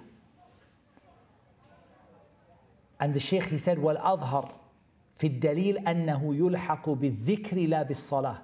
He said the, what is apparent is that this is something connected to dhikr, not to salah. So those who connected it to salah said you have to face the qibla. And those who connected it to dhikr, they said, just like you don't say, you don't have to say subhanallah facing the qibla, you don't have to make sujood sahw. But there's no doubt. He said, لكن الأفضل والأولى أن يكون سجوده إلى القبلة. This is what is better and more deserving خروجا من الخلاف to get out of the disagreement between the scholars on that issue. Now, last one from the sisters. Well, it doesn't have to be, but I mean, like for now, inshallah, then we'll ask the brothers. A sister is asking about moving out for work or going on holiday without the mahram. The Prophet sallallahu alaihi wasallam he said, لا يحل لامرأة تؤمن بالله واليوم الآخر أن تسافر إلا ومعها ذي محرم أو كما قال. it's not allowed for any woman who believes in Allah and the last day to travel anywhere without a mahram. And that's the stronger opinion, that's the correct opinion. It doesn't matter if she's in a group of women, it doesn't matter if it's a safar ta'a, if it's a traveling of obedience. The only time she can travel without a mahram is fi halati darura, in a state of necessity. And in this state of necessity, then it's very simple she should travel in the safest way possible. So maybe she can travel with a sister and that sister's husband, yani, because she has no choice. It's a, it's a darura or haja, yani, haja masa, a very big need for her. She can also for a very, very big need. But she can't go to Hajj without a mahram. And she can't uh, yani, go on holiday without a mahram or go to work, yani, traveling without a mahram. What is traveling? Traveling is left to the urf in reality. There's no Islamic definition. But approximately, if we said you know, 45 miles, 40 miles, 45 miles, something like that. That's not a, a shari'i definition, but just a, something taqribi, just to give you a rough idea of what traveling is. Something along those lines yani, is approximately the distance which is considered traveling, but it could be less in some places. Yani, for example, Southampton to Portsmouth, how far is that? 20 minutes. 20 miles. And nobody considers it traveling, right? So nobody makes qasr and jam' and any so every, so for example, Southampton to Portsmouth, nobody considers it traveling. What about, for example, your brother goes to Cornwall? How far is that? Very far. How, how long does it take him by car? Four, five hours. Four hours. Safar, right? Everyone, qawlan wahid, and nobody had any ikhtilaf that this is safar, and he, ha- he makes qasr and jam'. But there might be some distances where you know, it's up and down. Like some people are like, yeah, I, do, I would say it's traveling, I wouldn't. Leave that which you doubt for that which you don't doubt. Taib, we give the brothers a chance now. Let's see. Wa alaikum um, salam. This is a little bit off topic as well, but it kind of follows up from that, um, the sister's question earlier. Um, is it appropriate for an organization to use music videos to raise money to build a masjid. Uh, the reason why I ask is I've had first-hand experience of this recently, and I did try and give nasihah to his brothers, but what, it, what they told me um, is that the community that they're trying to uh, um, build a masjid for are okay with that, so they, they think that the ends justify the means. Mm. This is a very big problem. The general idea that the ends justify the means is foreign to Islam. Islam doesn't have that. And the means, they take the same rulings. Yani. So, for example, if someone says, for example, can I raise money for a masjid by robbing a bank? All of you would say, now this is from, I, I'm, I'm really, I'm not being like, I'm not being flippant about it, I'm being really serious. All of us would say no. Because you would say robbing a bank is haram. And you can't raise money with something haram, even if you want to build a masjid with it. If someone says, but that's all I can do, the masjid will not be built unless I rob this bank. I have no money, I have no ability to do it. I, the only thing I know how to do is I'm very good at robbing people, and the only thing I know how to do is rob a bank. You would still say absolutely haram. Everyone in this room and everyone watching would say haram. Taib, then is not the issue with music to know whether music is halal or haram? And if we establish that music is haram, what is then the difference between those two things? If you all said universally, no way can you steal money to fund a masjid, because stealing money is haram.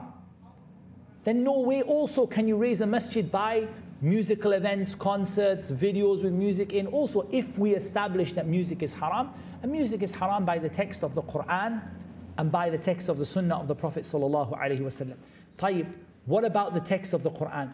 It came in the Quran in more than one place. But from the clear places in which Allah prohibited music in the Quran is ayah number 6 in Surah Luqman. ومن الناس من يشري لهو الحديث ليضل عن سبيل الله بغير علم ويتخذها هزوا أولئك لهم عذاب مهين from those people are those who purchase lahw al hadith.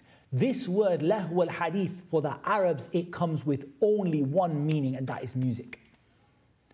That is what the Arabs understood by this word. Go back to the old yani Arabic poetry and the Arabic dictionaries. This word the Arabs understood music. From the people are those who purchase lahw al hadith, yani pointless speech to misguide people from the path of Allah without knowledge and they take it as a ridicule or as a joke. It is they who will have a severe punishment. And the Prophet ﷺ said, and the hadith is in Sahih al-Bukhari, but al-Bukhari narrated this Al-Bukhari narrated this hadith, he narrated it mu'allaqa. He narrated it mu'allaqa. What does that mean? he narrated this hadith without a connected chain. However, the chain is being connected outside of, of, of Sahih Bukhari, and Al Bukhari, he considered it to be authentic. And he mentions it, he says, وَقَالَ Hisham ibn Ammar.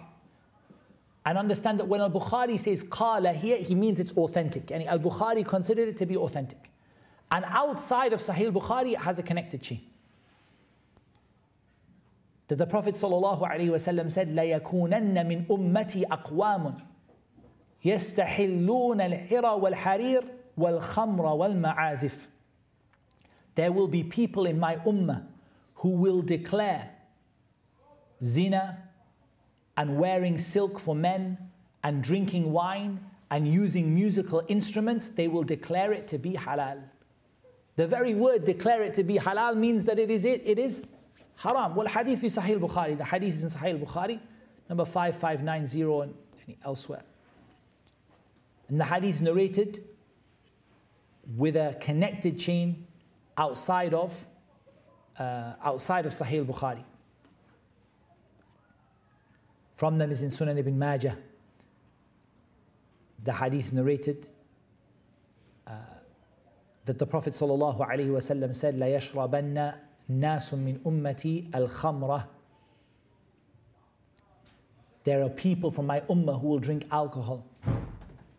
يسمونها بغير اسمها. They will read, they will give it a name that's not its name. And then he said, يُعْزَفُ عَلَى رُؤُوسِهِمْ بِالْمَعَازِفِ وَالْمُغَنِّيَاتِ He said, musical instruments will be played for them and singing girls will sing for them. يَخْسِفُ اللَّهُ بِهِمُ الْأَرْضِ Allah will cause the earth to swallow them up. وَيَجْعَلُ مِنْهُمُ الْقِرَدَةَ وَالْخَنَازِيرَ And Allah will turn them into monkeys and pigs. But the prohibition of music came in the Quran and the Sunnah. So just as we said that it's not permissible to, to steal money to raise a masjid, so it's also not permissible to use music to raise a masjid. Like someone says, we'll hold a concert or singing girls, or we'll play instruments, or we'll sing for people and get them to give us money, or we'll put music in our videos for people. As for people saying that some people in the masjid are okay with it, in reality, our religion is not based upon whether some people are okay with it or not. And that could be the case. There could be people in the masjid say, I don't believe this is authentic. I don't agree with your tafsir of the ayah in Surah Luqman. Okay, but that's your individual preference. That's not a dalil. And what you feel like is not a dalil. I, I like it. That's not a dalil. That's not an evidence in Islam. So we say to people, don't do it like this. Don't waste your deeds. من عمل عملا ليس عليه أمرنا فهو رد. Whoever does an action that's not in accordance with our sunnah, it will be rejected. Don't waste your deeds by doing something which is so good, building a masjid for the sake of Allah, but doing it in a way that is, in a way that is haram. It's not going to bring anybody any good. Wallahu a'lam.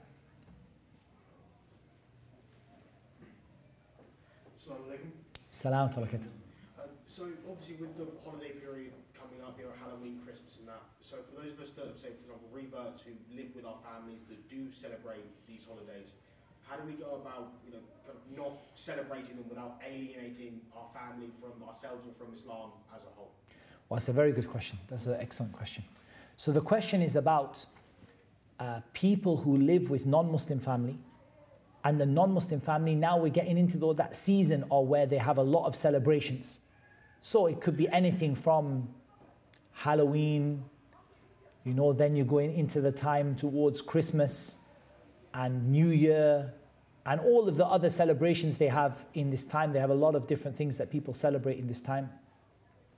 The first thing is to remember the principle وَتَعَاوَنُوا عَلَى الْبِرِّ وَالتَّقْوَى وَلَا تَعَاوَنُوا عَلَى الْإِثْمِ وَالْعُدْوَانِ Cooperate upon righteousness and keeping away from sin, but don't cooperate in sin and transgression. So it's really important that we don't involve ourselves, particularly because many of these events are built upon not just sin. we talked about the wedding, which is built upon sin. You know, men and women are together, women are not covered, music is playing. But that's a sin. What about something that's built upon shirk, making a partner with Allah? So it's much, much worse. So now we have to ask ourselves how do we keep away from it without alienating, as you said in the question, our families? So I think the first thing is to educate our families about what we believe. Because the worst thing is when the family doesn't understand what they can and can't do. So it makes them upset. Everybody gets upset. Oh, you didn't tell us you won't celebrate. Why? Like, make it clear from the beginning that honestly, look, I know Christmas is coming up and I know you're going to want to get together and I know you don't see it as a religious day. You're telling me I don't even believe it's got any connection to religion. But for me, it is a religious day, so I can't be a part of that. The next thing is, once you've educated them, is that you really need to offer an alternative to them. Because if we don't give them an alternative, it's like saying to them, look, I'm not going to come together with you at Christmas. I'm not going to meet you on this day. I'm not going to celebrate New Year with you. And they're just like, there's nothing for me in this. Give them something. So, for example, say any other day, you know, for example, before Christmas, you, you, your family is coming here and there. I'm not going to meet you on Christmas Eve. I'm not going to meet you on Christmas Day with these dinners and everything. But you know what it is in the week before, if the family are here, I would love to take you guys out. We eat together, or I'll organize some food for you guys that's not associated with that festival. It's not their food, and it's not the time of their festival. Because some people will say, look, you know, your uncles are coming, your cousins are coming, people coming from other places, you never see them. Why can't you meet them? No problem, I'll meet them, but I have two conditions. The first one is it's not on their day, the day that's associated with their worship. And the second thing is it's not their food or their customs. Yani I'm not eating turkey, even if it's halal. I'm not eating, eh, doing the things that they have on that day. I'll eat turkey any other day of the year, but I'm not eating it on that day because I'm not going to copy their religious customs. But obviously, the way you explain to them can't be so rough and tough. You have to be gentle with them and say, look, you have to understand that these things are associated with religion, even if you don't see it to be religious, but they are associated with religion.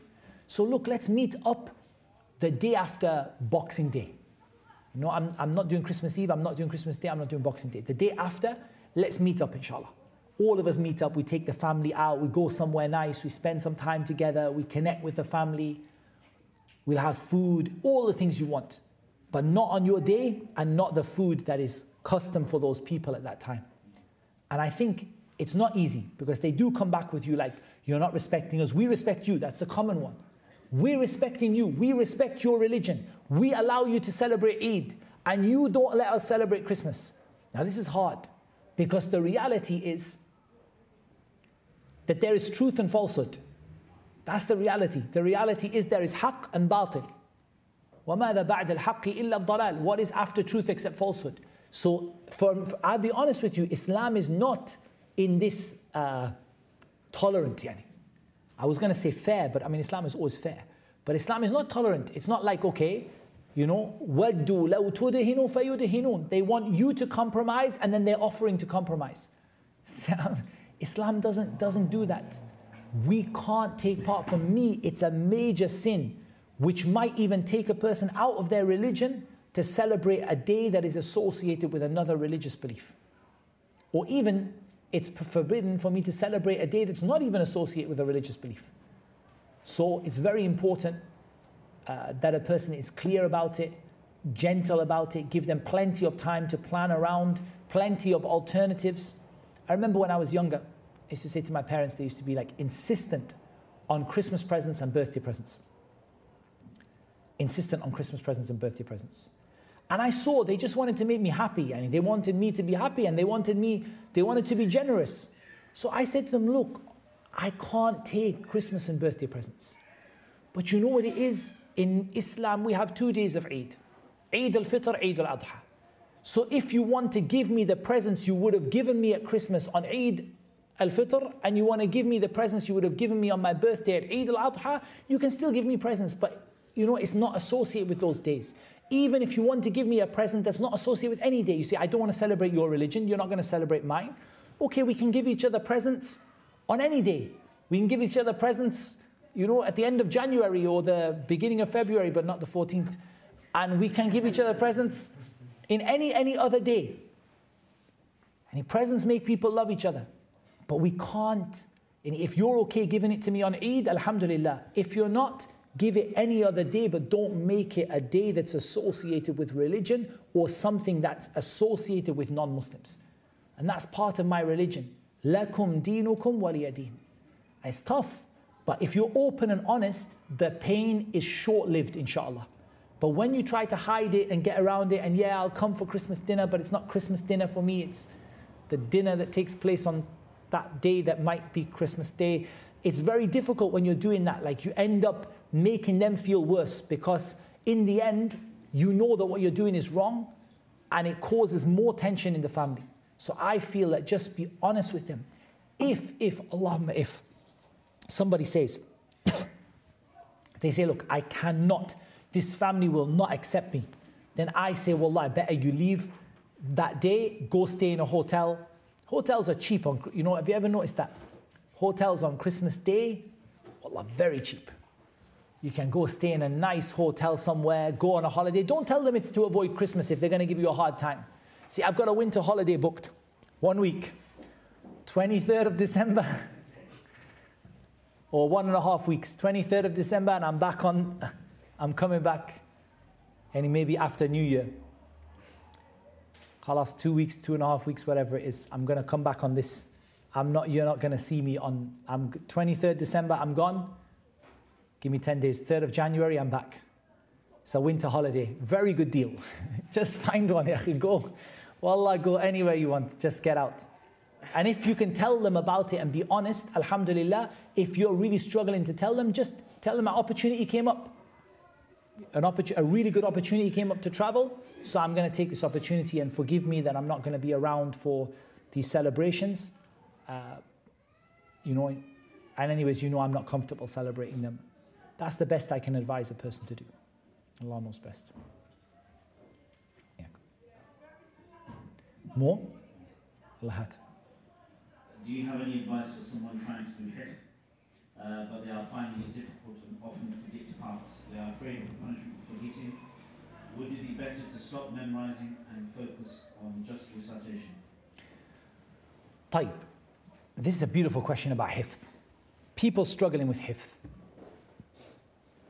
In reality, my preference, there are a lot of different ways of memorizing. There's a lot of different ways of doing hifz. But there are certain kind of universal truths when it comes to hifz.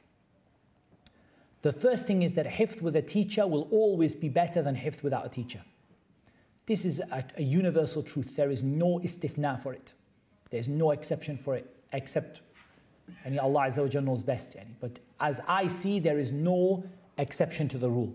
Hifth with a teacher will always be better than hifth without a teacher.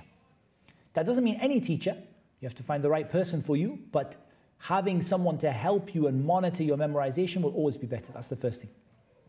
The second thing is, there are three types of hifth. There's no fourth. One is hifdun jadid, new hifth. You never memorized it before. This is your new page. The other one is hifthun qarib, hifth that you recently memorized. I.e., you've memorized it, it's not really firm in there, but it's, it's, it's there. And hifthun qadim, memorization that you've memorized and it's solid. There's no fourth type. There's your new hifth, there's your nearly new hifth, and there's your old hifth. That's it. There are different ways to handle it, but the way that I personally do it is that I say we start with, and it depends, you can do either. But for example, you start with your old hifth. That's your wird every day. Sorry, not your old hifth. You start with your nearly new hifth, hifthun qarib. You start with your almost new hifth. Okay? And this almost new hifth, you give the most attention to it. Because it's the one that's most likely to go from you. As for the new one, it never came yet, so there's nothing to go. But the, one that is nearly new, this is the one you're most likely to make the error in. So you give your time to this. The most of your time you give it to hifthun qarib. Until you're reading it without making mistakes, you keep on it. You don't go to your hifth jadid. When you're reading it well, without mistakes, now you can go onto your new page. And you can memorize it, and that new page becomes qarib, hifthun qarib, almost nearly new. And again, you revise it until you can revise it without mistakes, then you move on. As for your hifthun qadim, you do it after that, and you do it from your wird. You read a wird of the Quran. When you see that you're making mistakes in something that is qadim, for example, you started reading Surah Al Mulk, you memorized it ages ago, and now you're making mistakes in it. So what are you going to do? That becomes hifthun qarib. It becomes your hifth that is nearly new, and you again revise, revise, revise, revise, revise, keep going. So for example, someone is memorizing right now Surah Al-Fath. Right now, at this moment in time, they are memorizing, they're memorizing Surah Al-Fath. So if they right now, that's their new surah that they're memorizing right now, that means that Surah Al-Hujurat, Surah Al Surah Al-Dhariyat, this is probably nearly new. It's not really solid. Where might they be solid up to? They might say, look, up to, for example, Surah, let's say, Ar-Rahman or Surah Al-Munafiqun, I know it really well. Let's say up to Surah Rahman, I know really well. Hujurat, Qaf, Al-Dhariyat, Al-Tur, and Al-Najm, Al-Qamar, it's, you know, it's good, but it's not perfect. So every day you read that portion that is nearly new for you. But while you're reading your wird, while you're reading your regular Quran, you realize that you made a mistake in Surah Al-Hashr. Now Surah Al-Hashr gets added onto the list of nearly new and you do it every single day until you read it without mistakes and then again you progress like that. When you're doing really well on your nearly new hifth, you take a new page. This is a good option. Other people, they say, the problem with this is it means you're very slow to progress. So you can do another thing which is you always take a new page every day, but that if you're making too many mistakes in your hifth after that, then you stop taking a new page and you revise. That's also an option. So there are three types of hifth your new hifth, your nearly new hifth, and your old hifth. When you separate it like that, you treat each one separately. So old hifth should rarely have a mistake in it. Rarely. It's okay if it's just a one-off, it doesn't matter, but it shouldn't be something that's a like a regular thing that you have mistake in your old hifth. You're nearly new, you expect to have mistakes in it. As for your new hifth, in reality, there are a couple of key points. The first one is you have two key variables. Maybe three, but you have two key, I believe, two key variables. One is how many times you repeat it, and one is how long of a piece you memorize at once. So start off with a very small amount of, of content, repeated many, many times, because there are two types of hifth true hifth and false hifth. False hifth is like, take any ayah. I can take any ayah now. I can open the Quran in any ayah. Just open it in Surah An-Nur. Just go down to any, any ayah from Surah An-Nur. Just pick any ayah out. Let's try to pick a surah that most people don't know. But if I just pick any ayah from Surah An-Nur,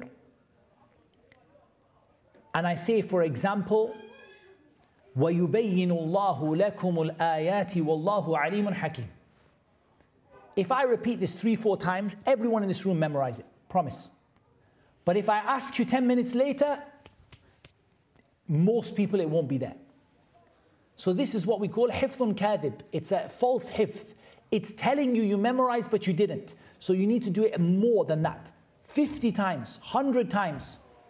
وَيُبَيِّنُ اللَّهُ لَكُمُ الْآيَاتِ وَاللَّهُ عَلِيمٌ حَكِيمٌ ويبين الله لكم الآيات والله عليم حكيم and you keep repeating it again and again and again and again 50 times, 100 times until it's stuck.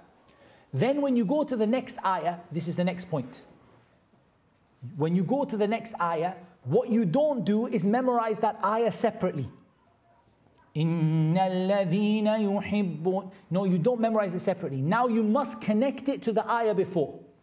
ويبين الله لكم الآيات والله عليم حكيم إن الذين يحبون So you must connect the ayat together. Otherwise what happens? People memorize pages separately, right? One page, then another page. One wajh, then another wajh, like that. And then what happens is they cannot connect a page to a page. So you see them in Salah, Fajr is one page. No way I can read more than one page because I don't know how to connect one page to another one. You must connect it. Tayyib, how much revision must you do? I would say for your old hifth, it's very simple. The first five juz of the Quran, you can get away with reading one juz a day. So if your hifth is five juz or less, you can get away with, mem- with you can get away with revising one juz a day. If you're on Juz Amma and Juz Tabarak, you should read them every single day. Juz Amma, if you're on it, you should read it every single day. If you're up to five Juz, you can read one Juz a day. From five Juz up to about 20 Juz, so that's the next 15 Juz, you can get away with reading two a day. Once you go past 20 Juz, you should aim to read three Juz of revision, three ajza of revision every single day. If you do this, and if when you finish the Quran, you make your most effort for about two to three years in making it really, really solid, inshallah, that is gonna be like it's written on a stone. It's not gonna go. And I don't say that because I achieved it. I don't believe my hifth is like that. But it's the more you do it, the more you realize where you went wrong, right? Like you analyze. Like for me, for example, I know that when I first did my first few ajza, I couldn't read the Quran. So I was listening and repeating. So I still think that my Juzu Amma and Tabarak is weaker than the rest of the Quran for me. Even though I read it to my Shaykh, I read it to my Shaykh many times. But I still feel it's weak for me because I, I was, at that time, I was a new Muslim, I couldn't read. So I would just listen and repeat, listen and repeat. And the ones that I learned later, I feel I, that my ada, my, my recitation is better than the ones that I learned earlier. Even though we try to correct it, but it is what it is. So a person looks at why they went wrong and they begin to correct it. Never despair, and yani don't despair at all. And also remember that the Quran has what we call adabu hamalat al-Quran, the manners of the people who carry the Quran. So if you don't have the manners of the one who carries the Quran in their heart, Allah will not give you the Quran to carry in your heart. Or Allah will give it to you and take it away from you. You have to have the manners that the Quran brought. So you carry the Quran and you represent the Quran. And if you do that, Allah subhanahu wa ta'ala will increase and make it firm in your heart.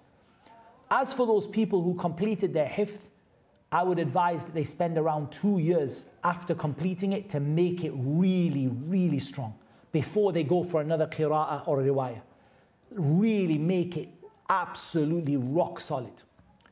After that, I would recommend they don't stop, but they go for the muqaddimah of a Shatibiyah, Hirzul Amani, wa Tahani, and they take the introduction to it and then they memorize another riwayah like they memorized the first one. So they don't learn it from Shatibiyah. They go and they learn another riwayah, like, for example, Shu'bah, and they learn it like they learned Hafs. They memorize it again from the very, very beginning, all the way to Surah An-Nas. By the way, what order should you memorize the Quran? Two options. Either you memorize the whole Quran back, meaning from Fatiha, then Surah Al-Nas, Surah Al-Falaq, Surah Al-Ikhlas, Tabbat Yada, Surah Al-Nasr, Surah Al-Kafirun, you go backwards. Or you go backwards up to five ajza and then you go forwards from Al-Baqarah, whichever you prefer. But I find going forwards from Al-Baqarah is good, but Al-Baqarah is very long, it's the longest surah in the Quran. So some people get disheartened because as soon as they get to Surah Al-Hujurat, they take him, or Surah Qaf, they take him straight to Surah Al-Baqarah. So I actually prefer now that you go backwards all the way. And you go all the way backwards. So the last surah that you do is Surah Al-Baqarah because it's then it's more achievable for you. But if you do five ajza from the back and then you do uh, Surah Al-Baqarah from the front, there's no inshallah harm in it.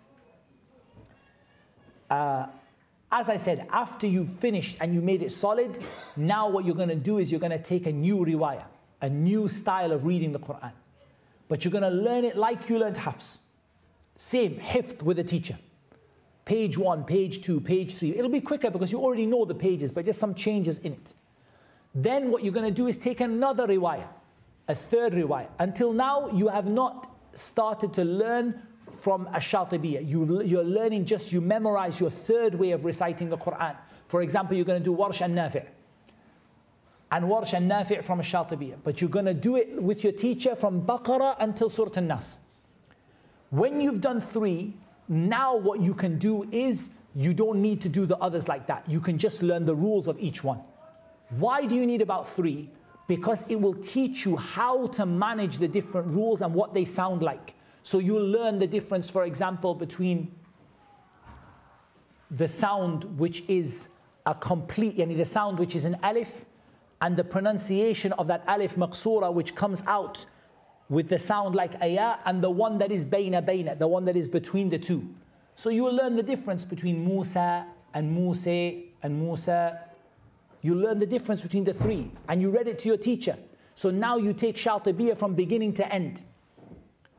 Matan you take Hirzul Amani wa Wajh Tahani from beginning to end. And then you learn it like that. And from there you can finish the qira'at, you take a durrah, and then you take Tayyibat al-Nashr, and you finish uh, the qira'at al-kubra wa sughra. And that's not to say that I did it, but just to say that this is the journey that we are trying to do. For this is my advice that people don't stop, they keep on memorizing because this will make you solid. I'll be honest, when I started reading Warsh, I realized the weakness I had in Hafs. I didn't know how weak my Hafs was until I started reading Warsh. I thought my Hafs was rock solid. And I started reading Warsh and I realized, uh, it's go back. you need to fix your Hafs. For like that, yani, it, you keep pushing yourself. Otherwise, when you stay like that, you, you stay stuck in a place, you never progress. Yani, at least start progressing bit by bit. For that's what I think about the issue of memorizing the Quran. And don't be disheartened It feels like a big journey when you're on Surah, uh, when you're on, you know, Surah An-Naba, Juz Amma. It feels like the whole world is ahead of you. Wallahi, in the end, it doesn't take as long as you think it will take. Just keep on pushing, but don't accept this hifd kadhib, this false hifd. Just keep pushing yourself and keep reading again and again and again and again. Do it a hundred times. If a hundred times not enough, do it 200 times each ayah. If 200 times not enough, do it 400 times each ayah. Don't worry about it. Just do it, you'll get there in the end. It's amazing, and I finish with this. Many, many people don't think. How big is the Quran, the Mus'haf? 600 bit pages, 600 pages approximately. If you did one page a day, you would finish in less than two years. If you did half a page a day, half a page a day, you would finish in how long? Any less than four years, any three years and a, a tiny bit. Yeah. If you did a quarter of a page a day, still within maybe six years to seven years, you will finish. You know, if you did one line a day, still, you know, you can, like there are 15 lines on the page, right? Even one line a day, subhanAllah, in subhanAllah, if you did one line a day, in a month you completed two pages. Wallahi, you know, it's amazing what you could achieve. And there are people sitting who didn't even memorize qisar surah, the baby surahs. One line a day, in a month you're going to finish two pages by just one line a day. Subhanallah, that means inside of your first year, you already finished Juz Amma. And trust me, you'll not stay on a line a day. Because a line a day in the beginning will be enough. The next year, you do two lines a day. And now you finished Tabarak and you finished Qad Sami'. And then the next year, you can, do you can go to a quarter page a day. And by the end of it, subhanAllah, you'll finish. But the one who isn't progressing because they're not, they're trying to take too much too quickly, or they're not reading at all, this person is not going to finish uh, and Allah Azza knows best. As for the issue of punishment of forgetting the Quran, forgetting the Quran, the punishment is of two types. One is being negligent with the Quran by not revising it, and the other one is not acting upon it. As for trying to memorize the Quran and being caused to forget a line or missing a word or forgetting a word, that's not a sin in the first place. But the sin is two types being negligent with regard to revising the Quran and letting it go, or the sin is not acting upon what you have memorized. هذا والله أعلم والصلاة والسلام على نبينا محمد وعلى آله وصحبه أجمعين